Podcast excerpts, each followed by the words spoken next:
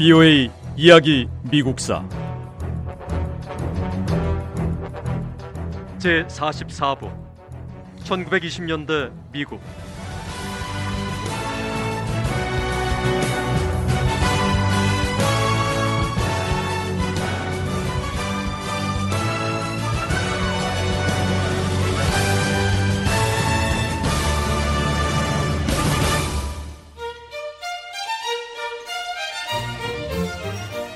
1920년대 미국인들의 삶의 질은 아버지나 어머니 세대보다 더 높았습니다.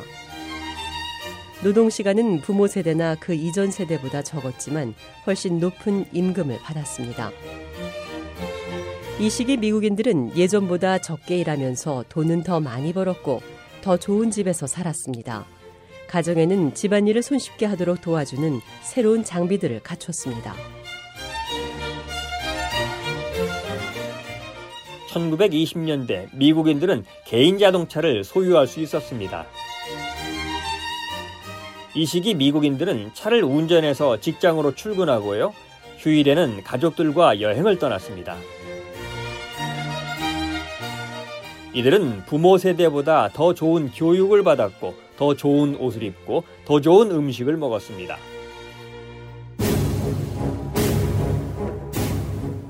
1920년대 보통의 평범한 미국인들은 스포츠와 영화, 음악 같은 여가를 즐기는데 시간을 많이 투자했습니다.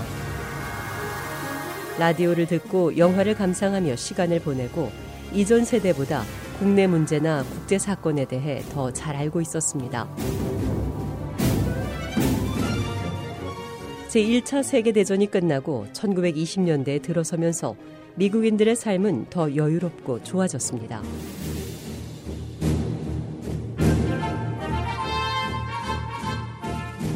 1920년대 미국은 임금은 높고 노동시간은 적고 과학기술과 문화, 의학, 산업이 고루 발달했습니다.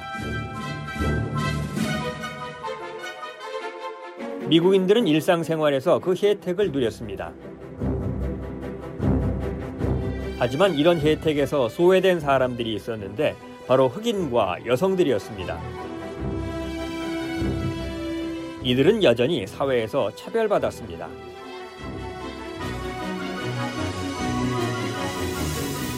요즘 변화하고 발전하는 미국을 보면 모든 것이 완벽한 듯 보입니다. 하지만 흑인에 대한 인종차별을 생각하면 완벽한 사회는 커녕 오히려 많은 미국인이 자신의 삶을 개선할 기회를 놓치고 있다는 생각이 들어요. 미국 사회는 여전히 시민으로서 흑인의 권리를 외면하고 있고 흑인들은 지금도 차별을 받으며 고통에 시달리고 있습니다. 미국 여성의 권리 문제도 마찬가지입니다. 미국 사회는 시민으로서 여성의 권리를 부정하고 있습니다.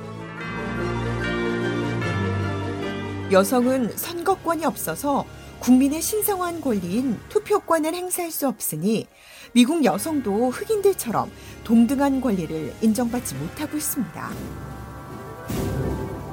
미국이 발전하는 속도에 맞춰 사회도 변해야 합니다. 사회 변화에 발맞춰 미국은 흑인과 여성에게 동등한 시민권을 부여하는 평등한 사회를 이뤄야 합니다.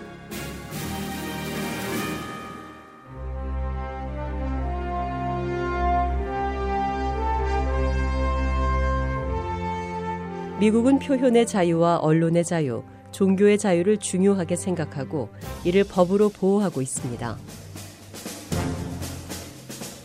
1791년 미국 의회는 합중국 헌법에 덧붙여 수정 헌법 아닌 권리장전을 통과시켰고 이 권리장전을 통해 국민의 기본적인 권리를 엄중하게 보장하고 있습니다. 하지만 미국 역사에서 정부가 헌법에 보장된 국민의 기본 권리의 일부를 침해했던 때가 몇 차례 있었습니다. 미국 정부가 국민의 권리를 침해했던 예가 몇 가지 있는데요. 먼저 1700년대에는 미합중국의 제2대 대통령이었던 존 애덤스 대통령이 토머스 제퍼슨과 민주당이 정부를 비판하는 걸 막기 위해 특정 법을 지지했던 사례가 있습니다. 또 남북 전쟁이 한창일 때 에이브러햄 링컨 대통령은 신문이 군사 정보를 보도하지 못하게 막으려고 했습니다. 군사 정보가 언론을 통해 새어나가지 않게 아주 강력한 조처를 내린 것이죠. 그리고 제1차 세계대전이 끝났을 때는 미국이 자칫하면 공산주의가 될 수 있다는 위협 때문에 헌법에 보장된 국민의 권리를 외면했습니다. 공산주의에 대한 두려움으로 정부 관리나 정치인들이 앞장서서 많은 무고한 시민들을 공산주의자로 몰았고 반역자라고 비판하면서 부당하게 대했습니다. 미국 정부가 주도해서 국민의 권리를 훼손한 사례 가운데 가장 심각한 사건은 1919년과 1920년에 발생했습니다. 정부 관리들은 공산주의의 위협을 두려워하며 노동조합 지도자들과 외국인들, 다른 미국인들에게 강력한 조치를 취했습니다. 미국 정부는 제1차 세계대전 동안 탄탄히 조직화한 노동조합의 성장을 두려워했습니다. 미국 정부는 때로는 부당한 방법으로 이들을 탄압했습니다. 제1차 세계대전이 끝나고 노동조합이 성장하던 시기에 미국은 일반 시민을 대상으로 한 최악의 대중 증오 사건을 겪었습니다. 많은 미국인은 공산주의 세력이 미국의 민주주의 체제를 위협할 수 있다고 믿고 공산주의 위협에 대한 두려움이 클수록 노동조합과 좌파 세력을 더 증오하고 더 강하게 반대했습니다.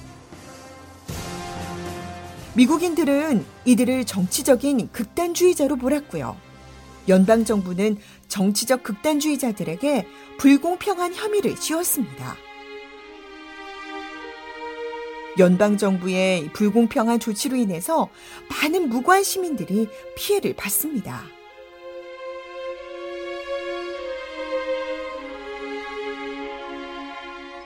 제1차 세계대전이 벌어지고 있을 때 미국에서 여러 차례 파업이 벌어졌습니다.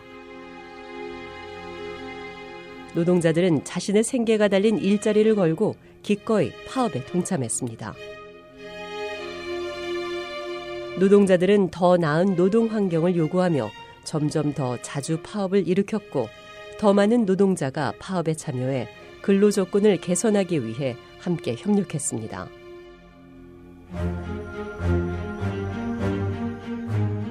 우드로 윌슨 대통령은 오랫동안 노동조합을 지지해 왔습니다. 윌슨 대통령은 노동자와 고용주가 평화적인 방법으로 협상을 이룰 수 있도록 노력했습니다. 하지만 미국이 전쟁 중인 상태에서 국력에 중요한 힘을 보탤 공장들이 파업으로 문을 닫게 되자 노동조합에 대한 윌슨 대통령의 공식적인 지지도 끝났습니다.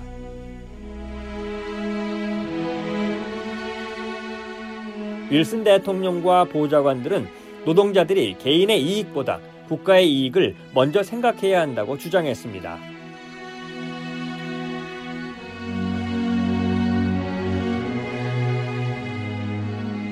윌슨 대통령과 보좌관들은 노동 조건 문제는 전쟁이 끝나고 얘기하자고 하는데 저도 같은 생각입니다.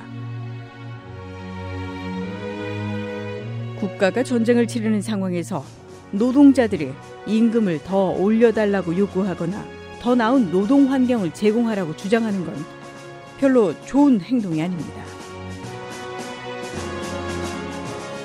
우리 노동자들도 국민의 한 사람인 만큼 국가 위기 상황에서는 개인의 권리를 요구하기보다 국익을 위해서 한 걸음 물러서야 합니다.